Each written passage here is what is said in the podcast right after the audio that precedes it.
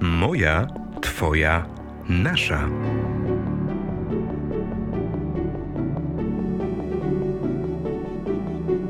Zapraszamy na podcast Wirtualnej Polski.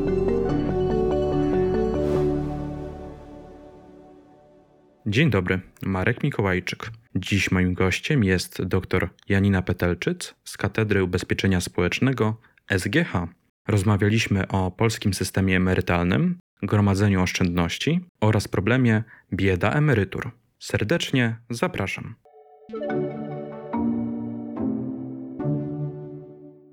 Ktoś, patrząc na tytuł naszej dzisiejszej rozmowy, mógłby być nieco e, skonsternowany. Podcast o młodych, a my rozmawiamy o emeryturach. Pamiętam, że podczas naszej pierwszej rozmowy powiedziała Pani, że to dość niecodzienne połączenie, ale cieszy Panią fakt, że będziemy o tym rozmawiać. Czy to znaczy, że młodzi w ogóle nie myślą o emeryturach? No trudno mi odpowiedzieć, czy myślą, czy nie, bo pewnie większość nie, bo jesteśmy daleko od e, tego wieku. Natomiast e, powiedziałam, że się cieszę z tego połączenia, bo jest to temat bardzo ważny dlatego dla młodych, że za każdym razem, kiedy mówimy o emeryturach, pokazujemy starszych ludzi, którzy już te emerytury mają, ale tak naprawdę, żeby mieć tą emeryturę, to pracujemy na nią przez całe prawie życie, jak tylko wchodzimy na rynek pracy, czy już po szkole średniej, czy po studiach. Niektórzy łączą studia i pracę. Więc tak naprawdę temat jest niezwykle ważny, zwłaszcza w naszym systemie emerytalnym, w którym bardzo wiele zależy od tego, jak przebiega nasza cała ścieżka kariery zawodowej i to ma ogromny wpływ na to, jakiej wysokości jest nasze świadczenie emerytalne w publicznym systemie. Także ja się bardzo cieszę i uważam nawet, że pokazywanie osób starszych na zdjęciach przy rozmowach o emeryturach jest mylące, bo większość rozmów toczy się wokół kwestii wieku emerytalnego, stopy zastąpienia, czyli relacji emerytury do ostatniej pensji, ale tak naprawdę to zależy od tego, y, co robicie, kiedy macie lat 20, 30, 40, a jak już jesteście w wieku emerytalnym, to tak naprawdę już wiele zmienić nie można. Mam przed sobą badanie zlecone przez Fundację GPW z lutego tego roku. Aż 37% Polaków ocenia swoją wiedzę ekonomiczną jako małą lub bardzo małą. Z tego może wynika też to, że ponad połowa badanych uważa, że obowiązkowa edukacja finansowa powinna zaczynać się już w podstawówce, być może jest tak, że młodzież o tych emeryturach nie myśli, bo po prostu nie ma w tej temacie żadnej wiedzy. No to na pewno jest taki przedmiot e, przedsiębiorczość w szkołach i tam e, badano, że o tym temacie zdaje się jest jedna lekcja i zazwyczaj nie za dużo się o tym mówi. Zgadzam się, że taka edukacja jest potrzebna. Tylko, że właśnie edukacja pokazująca nam nawet nie sam system emerytalny, bo on oczywiście jest ważny, ale on jest pochodną rynku pracy, czyli tak naprawdę porozmawiajmy o tym, jak wygląda rynek pracy, jakie mamy prawa na rynku pracy, dlaczego płacimy składki, jakie mamy z tych składek zyski, bo to też nie działa tylko tak, że mm, kiedy mówi się o składkach, najczęściej prezentujemy je jako obciążenie, natomiast y, to jest także nasze zabezpieczenie. Mówimy cały czas o ubezpieczeniu czy zabezpieczeniu, a więc o tym, że kiedy zajdzie taka sytuacja, w której nie mamy już możliwości zarabiania pieniędzy, bo jesteśmy w starszym wieku, albo mieliśmy wypadek w pracy, więc wtedy możemy być dużo młodsi, albo zachorowaliśmy, to mamy to ubezpieczenie, więc y, byłoby bardzo dobrze, gdyby w szkołach była, był większy nacisk na taką praktyczną, bardziej wiedzę ekonomiczną i dotyczącą rynku pracy, a nie tylko jak założyć firmę, bo nie oszukujmy się, mamy bardzo dużo firm, często są to y, firmy wymuszone sytuacją ekonomiczną albo nawet przez pracodawców, natomiast prawda jest taka, że większość z nas będzie w życiu pracownikami na umowach o pracę albo na umowach innych. Warto też wiedzieć, jakie są inne umowy i czym się charakteryzują i o co powinniśmy walczyć jako pracownicy na rynku pracy albo negocjować, jeżeli to już nie musi być walka. I wydaje mi się, że takiej wiedzy ze szkoły się jednak nie wynosi, a jest niezwykle praktyczna i potrzebna nam w życiu y, dorosłym. To jeszcze jedna statystyka. Jak wskazywali autorzy badania Santander Consumer Banku, ponad 76% Polaków nie gromadzi samodzielnie oszczędności na starość. Dlaczego tak się dzieje i czy powinniśmy do jakiejś e, skarpety faktycznie zacząć odkładać pieniądze? Dlaczego Polacy mm, nie oszczędzają na starość? Odpowiedzi na to pytanie jest kilka. To znaczy, pytanie jest takie, na ile my mamy zdolność do oszczędzania i na ile myślimy, myślimy w perspektywie długoterminowej. Więc obydwa te aspekty należy brać pod uwagę. W Polsce istnieje system zabezpieczenia emerytalnego mm, dosyć skomplikowany. Ja sobie z tego zdaję sprawę, że to też nie ułatwia, ale mamy pierwszy filar, w którym musimy oszczędzać, jeśli jesteśmy jakkolwiek związani z, rynkiem pracy, ale mamy też trzeci filar, o drugim OFE może na razie nie mówmy, którym możemy odkładać odkładać dodatkowo i rzeczywiście bardzo mało Polaków się na to decyduje. Tu mówię o indywidualnych kontach zabezpieczenia emerytalnego i indywidualnych kontach emerytalnych. Mówię o nich dlatego, że one są korzystniejsze, to znaczy oszczędzanie na nich jest korzystniejsze niż oszczędzanie w innych formach ze względu na pewne rozwiązania podatkowe. Mamy też w Polsce PPK i teraz wydaje mi się, że po, tych, po tym okresie, ponieważ PPK weszło niedawno, to są pracownicze plany kapitałowe rozwinę, o ilość osób, które oszczędza na emeryturę na pewno, dodatkowo na pewno wzrośnie, chociaż nie aż tak jak zakładał rząd, bo rząd zakładał, że 3 czwarte pracowników zostanie w tym systemie, a zostało około 1 czwartej, ale jednak jest to, jest to duże, duże zwiększenie. No i jeszcze PPE, które jest pracowniczym planem emerytalnym funkcjonującym od bardzo dawna i tutaj także wiele zależy od tego, czy pracodawca po prostu taki system stworzy.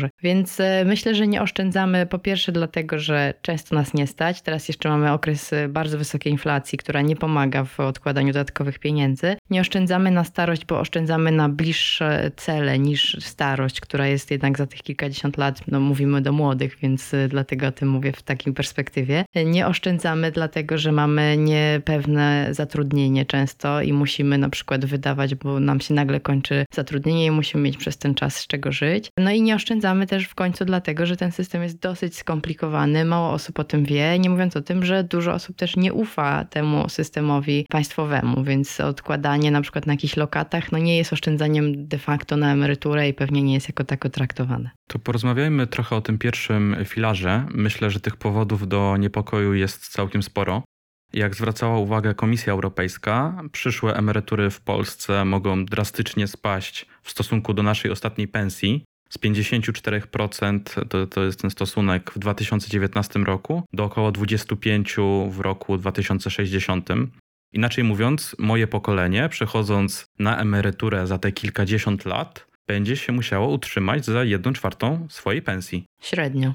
E, więc niektórzy będą mieli dużo wyższe emerytury, a inni bardzo, bardzo niskie, dużo niższe niż to 25%. Tak, to wszystko bierze się tak naprawdę z reformy w 1999 roku. Ta reforma wprowadziła tak zwany system zdefiniowanej składki. To oznacza, że nasze świadczenie już w ogóle nie jest tak liczone, jak było wcześniej, że się brało 10 lat najwyższych zarobków, jakaś tam kwestia, y, kwota socjalna i tak dalej, tylko teraz nasza emerytura zależy tylko i wyłącznie od tego, ile zgromadzimy pieniędzy w czasie naszego zarabiania i odkładania w składek. Te pieniądze są waloryzowane w dosyć korzystny sposób, także inflacja nie jest tutaj aż takim dużym problemem. I to jest dzielone przez tak zwane dalsze trwanie życia, które jest wyznaczone przez Główny Urząd Statystyczny w momencie przejścia na emeryturę. Brzmi to skomplikowanie, ale chodzi po prostu o to, ile mamy pieniędzy i ile miesięcy szacuje się, że będziemy żyli i to się po prostu dzieli i taka jest nasza emerytura. No i jeżeli mamy taki rynek pracy, jaki mamy, czyli często ludzie młodzi w ogóle pracują na umowach śmieciowych, tak zwanych, czyli mają nieoskładkowaną umowę o dzieło, e, albo są zmuszani do samozatrudnienia, gdzie składki są dużo niższe i one są relatywnie wysokie dla osoby samozatrudnionej, ale de facto są dużo niższe niż składki płacone przez osobę na umowie o pracę. Mamy przerwy w e, pracy. E, bardzo dużym problemem są przerwy w pracy u kobiet na wychowanie dzieci, na opiekę nad osobami starszymi.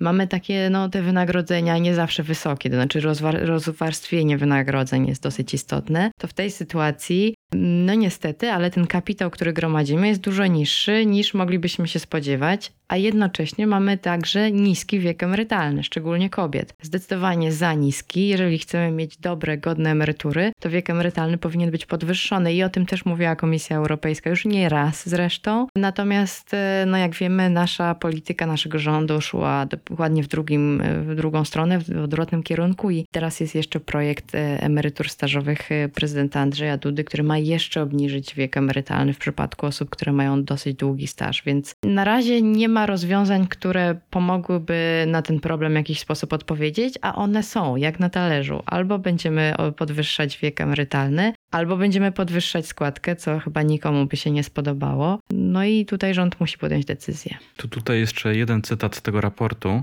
ten spadek, ten procentowy świadczeń emerytalnych nie będzie akceptowalny w dłuższej perspektywie, ponieważ narazi na ubóstwo znaczny odsetek emerytur. Czyli Komisja Europejska wprost mówi, że emeryci mogą nie mieć pieniędzy. I wokół tego tematu w ogóle ukuło się takie określenie jak bieda emerytury i myślę, że ono całkiem dobrze obrazuje ten cały problem. Ale jak zacząłem badać temat tej e, stopy zastąpienia, to natrafiłem na prognozy ZUS. I są one praktycznie takie same. Zapowiadał to chociażby w 2019 roku ówczesny główny ekonomista ZUS, dr Paweł Wojciechowski. Dlaczego tym tematem z polityków nikt się nie zajmuje? A te rozwiązania, jak pani podkreśla, są osiągalne. No tak jak powiedziałam, zajmują się, tylko robią dokładnie odwrotnie od tego, co powinno się zrobić. E, myślę, że nie zajmują się tym, nie mówią, znaczy niektórzy politycy na pewno to mówią, też nie mówmy, że nie wszyscy, ale, ale ta, ta część, która ma rzeczywisty wpływ na rozwiązania, które są wprowadzone, nie chce tego robić z powodów czysto politycznych w sensie wyborczym. To znaczy, jeżeli spojrzymy sobie z kolei na statystyki dotyczące tego, czy Polacy są za niskim wiekiem emerytalnym, to zdecydowana większość jest. Więc w tej chwili mówiąc tak, obniżymy wam wiek y, albo nie będziemy go podwyższać, no politycy w jakiś sposób przypodobują się swoim wyborcom. Jest to niestety krótkoterminowa perspektywa i krótkowzroczna polityka, bo za 20-30 lat będzie naprawdę ogromny problem, jeśli nic się z tym nie zrobi. No ale myślę, że to jest jedyny i główny powód, powód, dla którego to się dzieje. E, myślę też, że mm, są pewne grupy, które nie mogą oczywiście pracować tak długo, jak można by planować, ale dlatego też potrzebne byłyby reformy rynku pracy, które po pierwsze usprawniłyby oskładkowanie różnych umów, uregulowały kwestie dotyczące takiego zatrudnienia, które nie powinno mieć miejsca, ma, a jest nieoskładkowane na przykład, wymuszonych umów o dzieło albo wymuszonych, wymuszonego samozatrudnienia. Potrzebna jest też cała wielka polityka aktywizująca, polityka aktywizująca osoby starsze bo problemem na przykład z wiekiem emerytalnym jest to, że cóż z tego, że ten wiek powiedzmy byłby w 65 dla kobiet, jeśli po 55 roku życia kobietom jest bardzo trudno dostać pracę. Jest mnóstwo rozwiązań w różnych krajach świata, które sobie z tym radzą. Na przykład e, wprowadza się pewne ulgi podatkowe albo składkowe dla osób, które zatrudniają się w wieku starszym i dla pracodawców. E, dla przykład e, są też dokładnie jakieś ulgi dla pracodawców, którzy dostosowują miejsce pracy dla osoby starszej. Wprowadza się większą elastyczność. My trochę próbujemy tutaj to robić z młodszymi, tylko że nie płacenie przez nich e, podatków, tak? Mamy takie rozwiązanie. E, no to jest na, trochę korzystniejsze, ale też pamiętajmy, że młodzi ludzie nie płacą składki dosyć długo, więc e, no tutaj akurat to nie zawsze, nie zawsze działa. Także istnieje mnóstwo rozwiązań. Trzeba wzmocnić profilaktykę zdrowotną, która też jest tańsza niż już leczenie schorzeń i chorób, to, która sprawiłaby, że żylibyśmy dłużej w dobrym zdrowiu. Czyli jakby mówię o tym podwyższaniu wieku emerytalnego, emerytalnym, to nie należy tego robić tak, jak to zrobiono w 2012, bo to był krok w dobrym kierunku i też to podwyższenie wieku było bardzo rozłożone w czasie. To znaczy, pierwsza kobieta, która przeszłaby na emeryturę w wieku lat 67, urodziła się, urodziła się w październiku 73 roku, więc to naprawdę była długa perspektywa. Natomiast tutaj nie zadbano właśnie o te kwestie związane z rynkiem pracy, z ochroną zdrowia, czyli no, trzeba patrzeć na to jak na system naczyń połączonych. No a nasi politycy raczej patrzą na wszystko, może nie tylko nasi, myślę, że to jest kwestia i problem problem po prostu polityki partyjnej, że zawsze patrzy się w perspektywie najbliższych wyborów, a łatwiej coś dać i obiecać teraz niż pokazać, że musimy myśleć w perspektywie długoterminowej. No i wreszcie myślę, że brak nam dialogu społecznego, to znaczy w krajach, w których podwyższano ten wiek emerytalny, w których funkcjonuje rozbudowany system emerytalny, gdzie mówi się, że system jest w miarę dobry mimo zmian demograficznych typu Holandia czy Dania, tam ludzie mają też wpływ na to, jak ten system wygląda. U nas wszystkie decyzje podejmuje rząd. Teoretycznie ma dyskutować z reprezentantami pracowników i pracodawców, ale jak wiemy, nie zawsze ta e, dyskusja jest e, rzeczywista, raczej jest fasadowa. Mam wrażenie, że ta dyskusja o podwyższeniu wieku emerytalnego w ogóle się w Polsce nawet nie toczy. To znaczy, cofnięto tą reformę rządu Donalda Tuska i do tematu od tego czasu tak praktycznie w ogóle się nie wraca w, w dyskusji e, politycznej. Żadna chyba partia nie ma w tym momencie takich postulatów nawet, żeby ten wiek emerytalny podwyższać. Mhm. Pytanie też, na ile byłoby to polityczne samobójstwo e, w, w, w, naszych realiach, ale czytam ostatni wywiad e, z szefową ZUS, profesor Gertrudą Uścińską, i ona mówi, że praca o 5-6 lat ponad wiek emerytalny może spowodować nawet podwojenie naszego świadczenia, więc tak naprawdę sama mówi o tym, żeby ten wiek emerytalny być może nie systemowo, ale samodzielnie starać się podwyższać. Tutaj musimy pamiętać, że e, Zakład Ubezpieczenia Ubezpieczeń Społecznych jest zakładem, który tylko i wyłącznie wykonuje to, co e, jest przez ustawodawcę ustalone. Czyli w ZUS-ie doskonale wiedzą, znają te statystyki, o których Pan mówi. Pani profesor Uścińska niejednokrotnie się wypowiada na ten temat, natomiast oni muszą realizować politykę, która jest. Myślę, że potrzebujemy, tak jak Pan mówił, tej większej świadomości, żeby po prostu też wyborcy byli bardziej świadomi, zwłaszcza młodzi. Także cieszę się, że tutaj mówimy w tej audycji o tym, e, że to podwyższanie wieku emerytalnego jest dla nas korzystne. To, o czym mówi pani profesor Uścińska, szefowa ZUS, jest też prostą matematyką. To znaczy zwiększa nam się licznik i zmniejsza nam się mianownik, więc to bardzo szybko zwiększa się rzeczywiście to świadczenie i naprawdę każdy rok dłużej znacznie podwyższa nasze, nasze świadczenia emerytalne. Przy czym należy pamiętać, że oczywiście, jeśli tylko możemy, to próbujmy pracować dalej, natomiast rynek pracy, jak już rozmawialiśmy o tym, nie zawsze jest przychylny osobom starszym, także czasem zdarzają się sytuacje, jest wiele e, orzecznictwa także w tej sprawie, że ludzie chcą pracować dłużej, ale pracodawcy tej umowy już nie chcą przedłużać, zwłaszcza, że w polskim prawie jest jeszcze jedno bardzo niekorzystne, znaczy trudno powiedzieć, czy niekorzystne, czy korzystne rozwiązanie. Otóż można pracować i pobierać emeryturę jednocześnie, płacąc składki, ale jedno, więc później ona jest ponownie przeliczana. Natomiast, żeby to zrobić, trzeba na jeden dzień przerwać pracę i za nową umowę podpisać. I wielu pracodawców już nie podpisze tej nowej umowy. Ale z drugiej strony, jeśli po prostu nie zerwiemy tej umowy i będziemy dalej pracować, ale nie będziemy pobierać emerytury, ta opcja jest pewnie mniej korzystna, bo ludzie sobie kalkulują, że lepiej mieć już całą emeryturę i pensję, plus w przyszłości jeszcze przeliczoną na wyższą emeryturę. No ale te rozwiązania są takie dosyć skomplikowane, nie zawsze intuicyjne, więc to jest też trudne. To znaczy, bardzo zachęcam też wszyscy, którzy mogą, są w dobrym zdrowiu i chcą pracować i mają taką możliwość, niech to robią, bo rzeczywiście ich emerytury wzrosną. Natomiast realia są takie, że nie zawsze jest to niestety nasza decyzja, dlatego podwyższenie wieku emerytalnego ustawowe no byłoby jakimś jednak wsparciem tego dłuższego zatrudnienia. Powiedzmy może też troszeczkę, jak to wygląda e, w państwach europejskich, bo może się wydawać, że tylko my mamy takie plany, ale z tego co się orientuję, to Niemcy, Francja czy nawet Wielka Brytania ma znacznie wyższy wiek emerytalny, gdzie docelowo chyba w Wielkiej Brytanii ma być to w ogóle 68 lat dla kobiet i dla mężczyzn.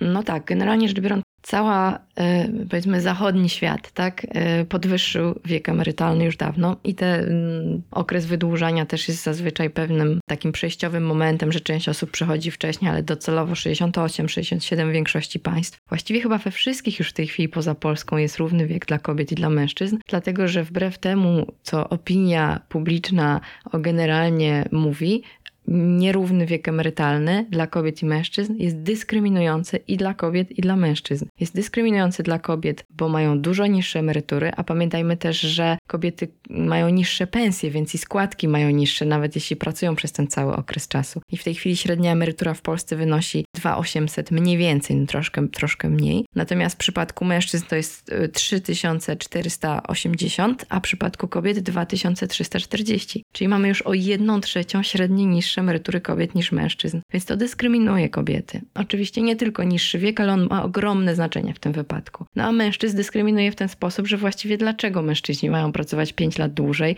I było takie orzecznictwo też, że mężczyzna y, zgłaszał pozew, że nie rozumie, dlaczego musi pracować o 5 lat dłużej niż kobiety. Także każdy może się czuć dyskryminowany w tej sytuacji. No i warto byłoby wyrównać ten wiek i y, no też podwyższanie wieku emerytalnego jest pochodną nie tylko tego, że mamy problem z systemem emerytalnym ze względów demograficznych, ale także dlatego, że my po prostu żyjemy dłużej i żyjemy dłużej w zdrowiu niż żyły poprzednie pokolenia. To jest tak, że ten okres na emeryturze będzie naprawdę bardzo długi. Jeśli średnia życia kobiet w Polsce wynosi ponad 80 lat, no to jeżeli kobieta przechodzi w wieku lat 60, to czasem ten okres jej pracy i okres emerytury niewiele się różni. No a jednak emerytura w swoim założeniu ma być takim świadczeniem na starość, żeby już odpocząć po tej pracy, a nie żeby przez jedną trzecią życia, czy tam jedną czwartą już, y, już nie pracować. I warto, warto o tym y, myślę, mówić.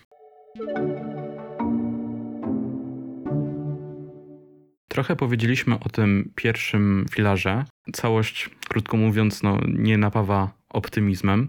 Mamy jeszcze drugi filar, czyli e, otwarty fundusz emerytalny. Zapowiadana przez PiS reforma polegająca na likwidacji OFE nie doszła do skutku i chyba nic nie wskazuje na to, żeby ten projekt ustawy miał do nas wrócić. Przypomnijmy, pieniądze z OFE miały trafić na indywidualne konta emerytalne z 15% opłatą przekształceniową lub na subkonta w ZUS. To nie doszło do skutku. Pani zdaniem to był dobry pomysł? Reform OFE było bardzo wiele i to też już e, nie, nie pierwsza i nie ostatnia. Ja właśnie nie wiem, dlaczego to nie doszło do skutku. To znaczy, przypuszczam, że dlatego, że PPK niedobrze poszło i jest znacznie mniej pieniędzy na rynku kapitałowym, więc rząd prawdopodobnie uznał, że nie może wycofać jednak OFE. I ja nie jestem pewna, czy ta reforma nie dojdzie do skutku, bo ja myślę, że OFE w tej chwili już są no, w zaniku, można powiedzieć, chociaż cały czas są.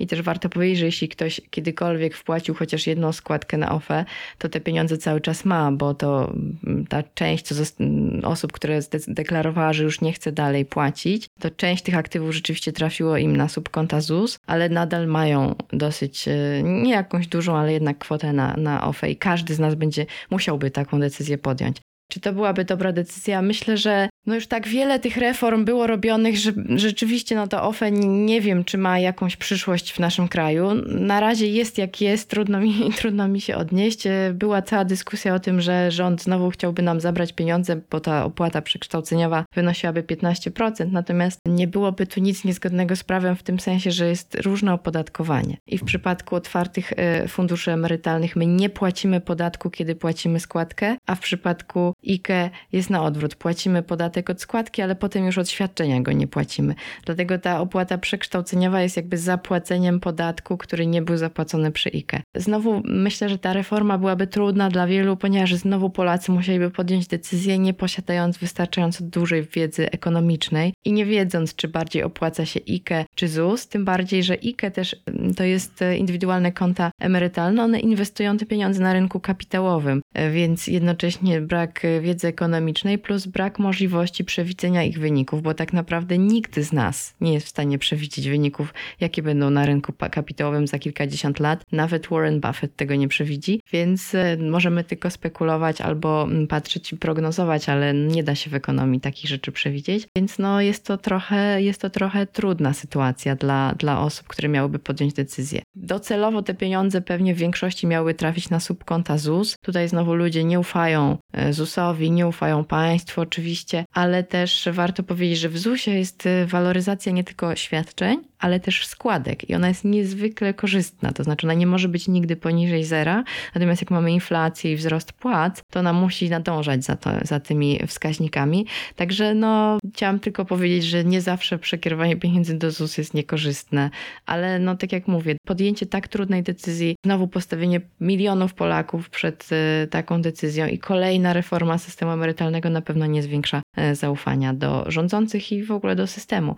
bo też mamy coś, co się nazywa samo spełniającą się przypowiednią. Nie wierzymy w system. Młodzi ludzie w większości nie wierzą, że będą mieli emerytury, więc unikają tego systemu. Wybierają umowy, które są nieoskładkowane i próbują robić tak, żeby płacić jak najmniej i w efekcie rzeczywiście mają mały kapitał i mają małe emerytury, więc to nie jest tylko i wyłącznie wina systemu, ale tego także, że my mu już nie ufamy. No a nie ufamy mu, bo mieliśmy już kilkanaście reform w ciągu naprawdę niekrótkiego nie czasu. Myślę, że to, co pani powiedziała o takim chaosie informacyjnym związany z każdą kolejną reformą, czy to wieku emerytalnego, czy to potem reformy OFE, czy to chęci likwidacji OFE, powoduje, że ta dyskusja na nowo się otwiera i jest taki chaos informacyjny w, w mediach pośród ludzi. I potem taki, taki, taka osoba przed emeryturą tak naprawdę nie wie, co ma z tymi pieniędzmi zrobić i co jest korzystniejsze dla niego, to jest właśnie gdzieś ten problem też tej naszej małej wiedzy ekonomicznej. Powiedzmy trochę w tym, w tym miejscu o pracowniczych planach kapitałowych, które zostały wprowadzone przez PiS. Miało to być obowiązkowe, stało się chyba dobrowolne, tak można powiedzieć. Na poczet przyszłego świadczenia składa się wspólnie pracownik, pracodawca oraz w jakiejś części państwo z takim, mm, takim prezentem, powiedzmy. To jest dobry pomysł? Tak, myślę, że tak, że, że wprowadzenie pracowniczych planów kapitałowych jest dobrym pomysłem. E, różnie bywa z realizacjami, ale generalnie wspieranie publicznego filara przy tej zmalejącej stopie zastąpienia dodatkowym, grupowym ubezpieczeniem, pracowniczym planem emerytalnym, kapitałowym, czy jakkolwiek to zwał, jest rozwiązaniem, które dobrze funkcjonuje w wielu krajach i myślę, że mogłoby wesprzeć nas także. E, jest tutaj kilka e, problemów. Wbrew pozorom niektóre wiążą się z OFE. Otóż ludzie nie wierzą w to, że ten system przetrwa, więc z niego wychodzą, bo OFE nie przetrwało. Tutaj jest różnica jednak, bardzo istotna. W przypadku OFE nasza składka to była część naszej składki tej obowiązkowej i ona była po prostu podzielona, czyli to była publiczna składka zarządzana przez prywatne instytucje. W przypadku PPK mamy dodatkową prywatną składkę, więc już tak łatwo tego nie będzie wycofać. Ja nie powiem, że to się nigdy nie wydarzy, bo nasze demokracje są coraz słabsze, ale na razie zgodnie z polskim prawem byłoby to absolutnie niemożliwe. Pracownicze plany kapitałowe są korzystne nawet teraz, kiedy pokazuje się, no bo sytuacja na rynku kapitałowym jest niekorzystna. Tak jak widzimy, wyniki są niekorzystne, ale każdy z nas, który odkładał na PPK do tej pory, ma i tak więcej na koncie znacznie niż odłożył swoich pieniędzy, właśnie ze względu na to, że jest składka pracodawcy i ten dodatek od państwa. Dodatek od państwa jest kontrowersyjny, bo najczęściej w systemie zostają osoby zamożniejsze i pytanie, dlaczego z podatków wszystkich mamy finansować osoby zamożniejsze. Ale generalnie rzecz biorąc, sama idea pracowniczych planów kapitałowych moim zdaniem nie jest e, taką złą ideą. Dobrze jest, kiedy patrzy się na tą politykę inwestycyjną też funduszy emerytalnych czy inwestycyjnych zarządzających tymi pieniędzmi, e, na przykład, żeby inwestowały zgodnie z ESG, czyli tak zwanymi celami środowiskowymi, społecznymi i dla dobrego zarządzania, żeby te inwestycje były dobre też dla samych mieszkańców e, Polski, ale były też dobre dla środowiska, tak? Czyli żeby nie było sytuacji, że nasze pieniądze są inwestowane na przykład w węgiel e, i, i jakieś takie no już emitujące CO2 przedsiębiorstwa albo takie, które łamią prawa pracownicze w różnych krajach. Dlatego sama idea jest super. To są też dodatkowo ogromne środki na rynku kapitałowym, tak jak powiedziałam, które mogą służyć rozwojowi naszego państwa. No ale ze względu na chaos, o którym pan powiedział, ogromną liczbę reform, brak zaufania, no nie wyszło tak, jakby mogło. Ale myślę, że z latami więcej osób będzie przystępowało do systemu, zwłaszcza, że to nie jest obowiązkowe i nie jest dobrowolne. To jest tak jakby quasi obowiązkowe. Jesteśmy automatycznie zapisywani, musimy się wypisać, jeżeli nie chcemy, czyli musimy, to jest taki element polityki behawioralnej, ekonomii behawioralnej, musimy coś zrobić, żeby się wypisać. No i dużo ludzi coś zrobiło, rząd zakładał, że tak to nie zadziała. Natomiast co 4 lata to jest odnawiane i 1 lipca 2023 roku, dokładnie za rok od naszej rozmowy, bo rozmawiamy 1 lipca, będziemy automatycznie znowu włączeni. Czyli wszyscy, którzy wypisali się już z tego, znowu zostaną włączeni za rok do tego systemu i znowu będą musieli składać tą deklarację, że nie chcą. A myślę, że jak spojrzymy na wyniki, ale nie tak jak prezentują to niektórzy dziennikarze, którzy piszą o strasznych spadkach, tylko popatrzymy, ile odłożyliśmy, a ile mamy na tym koncie, to może większa część osób w tym e, systemie pozostać. Natomiast ważnym elementem jest to, że ja w ogóle nie uważam PPK za system emerytalny. To jest bardzo korzystne konto oszczędnościowe, gdzie mamy dodatkowe środki, nie tylko nasze, które są inwestowane i to zarządzane zarządzanie, opłaty za zarządzanie są dosyć niskie, bo wyciągnięto lekcje z OFE. Natomiast nie mamy tutaj świadczenia dożywotniego. Możemy je sobie wypłacać przez 10 lat od, od tego momentu, kiedy przejdziemy na emeryturę, albo dłużej, ale wtedy jest mniejsze. Te świadczenia nie są waloryzowane, tak jak teraz y, mamy inflację, no to jednak ZUS musi waloryzować emerytury, ale fundusze prywatne tego oczywiście nie muszą robić, nie robią.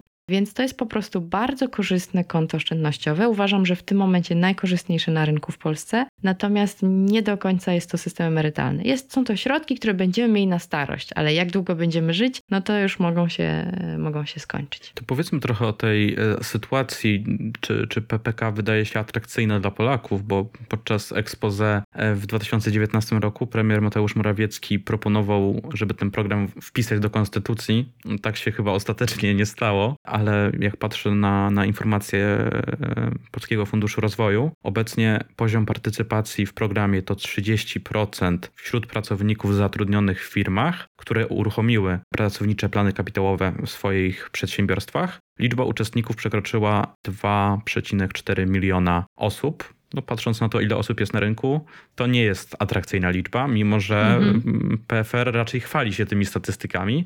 Obiektywnie mówiąc, no, no nie jest to chyba zadowalający wynik. No, e, jeżeli pomyślimy sobie o tym, że jesteśmy w Polsce, w której w IKE, X i PPE jest tam około 2% do 5%, no to 30 to jest już jakiś wynik. Natomiast jest absolutnie nie tym, czego rząd oczekiwał, ale właśnie ze względu na to, że ludzie nie ufają temu systemowi. I dlatego też e, premier Morawiecki mówił o moim zdaniem absurdalnym pomyśle wpisania tego do konstytucji, no bo nie możemy wpisywać struktury systemu emerytalnego do konstytucji. To regulują dokładnie ustawy. Konstytucja ma tylko zapewnić prawo i to robi, e, o ile pamiętam w artykule 69, prawo do e, świadczenia w przypadku wieku. Natomiast tak, myślę, że Nie wygląda to korzystnie z kilku powodów. Nie ufamy systemowi, nie ufamy też temu rządowi. To też ma, myślę, znaczenie. Zakładam, chociaż nie znam takich badań, że wyborcy, którzy są w opozycji do partii rządzącej, raczej nie chcą w tym systemie być, chyba że mają troszkę wyższą wiedzę ekonomiczną i, i tam sobie kalkulują.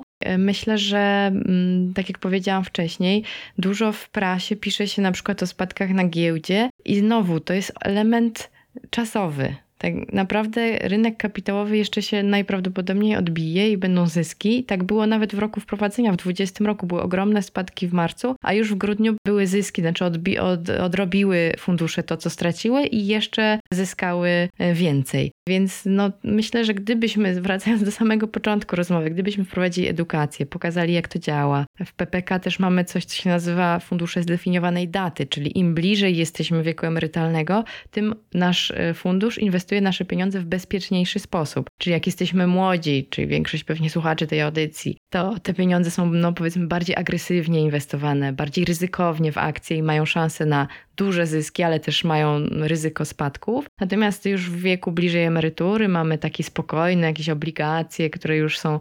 No i widać to, że te spadki są dużo niższe i zyski niższe trochę w, w tych starszych grupach wiekowych. Przy czym, co też jest ciekawe, można to zmienić. Jeżeli ktoś chce ryzykować do końca, to może sobie wybrać fundusz, który będzie do końca, dasz do emerytury, inwestował w bardziej ryzykowne e, instrumenty rynku kapitałowego.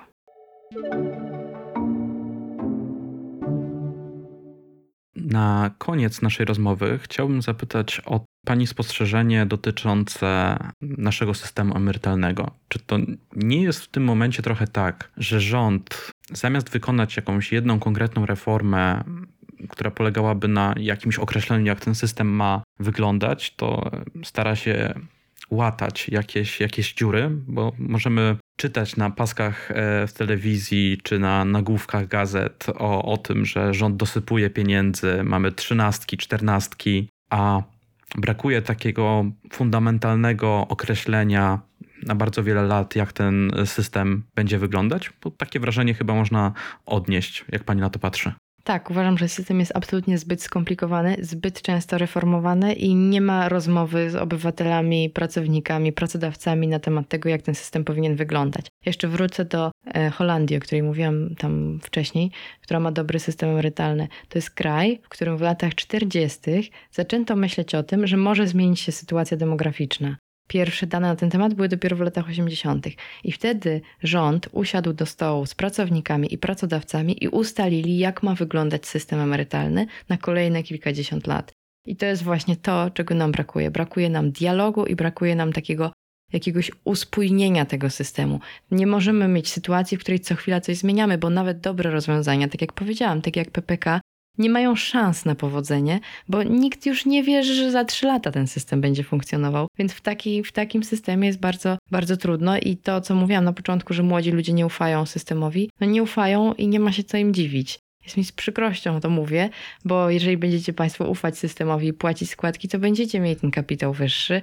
No ale z drugiej strony, przy tych nieustających reformach, Trudno się nawet zorientować, gdzie te pieniądze są, kto je ma, kto nimi zarządza, w jaki sposób. Jest naprawdę bardzo skomplikowane i jeszcze mamy trzy filary, przy czym w trzecim filarze mamy cztery rozwiązania. Drugi jest y, rozwiązaniem, którym prawdopodobnie rozpadnie się na dwa, a w pierwszym filarze mamy konto ZUS i subkonto ZUS. Ja nie wiem, czy Państwo w ogóle wiecie, o czym ja mówię, ale w samym trójfilarowym systemie mamy około dziewięciu podfilarów, można tak to nazwać, więc no rozumiem, że, że jest to bardzo skomplikowane i, i zgadzam się, że rząd zamiast robić coś takiego uspójniającego i usiąść z ludźmi do stołu, porozmawiać o tym, zapytać ekspertów, ale też pracowników i pracodawców. Po prostu łata te dziury i walczy o swoich wyborców do, w najbliższych wyborach, ale nie myśli o tych, którzy będą za 20-30 lat, bo wtedy już będą inne rządy. Bardzo dziękuję za rozmowę. Dziękuję bardzo.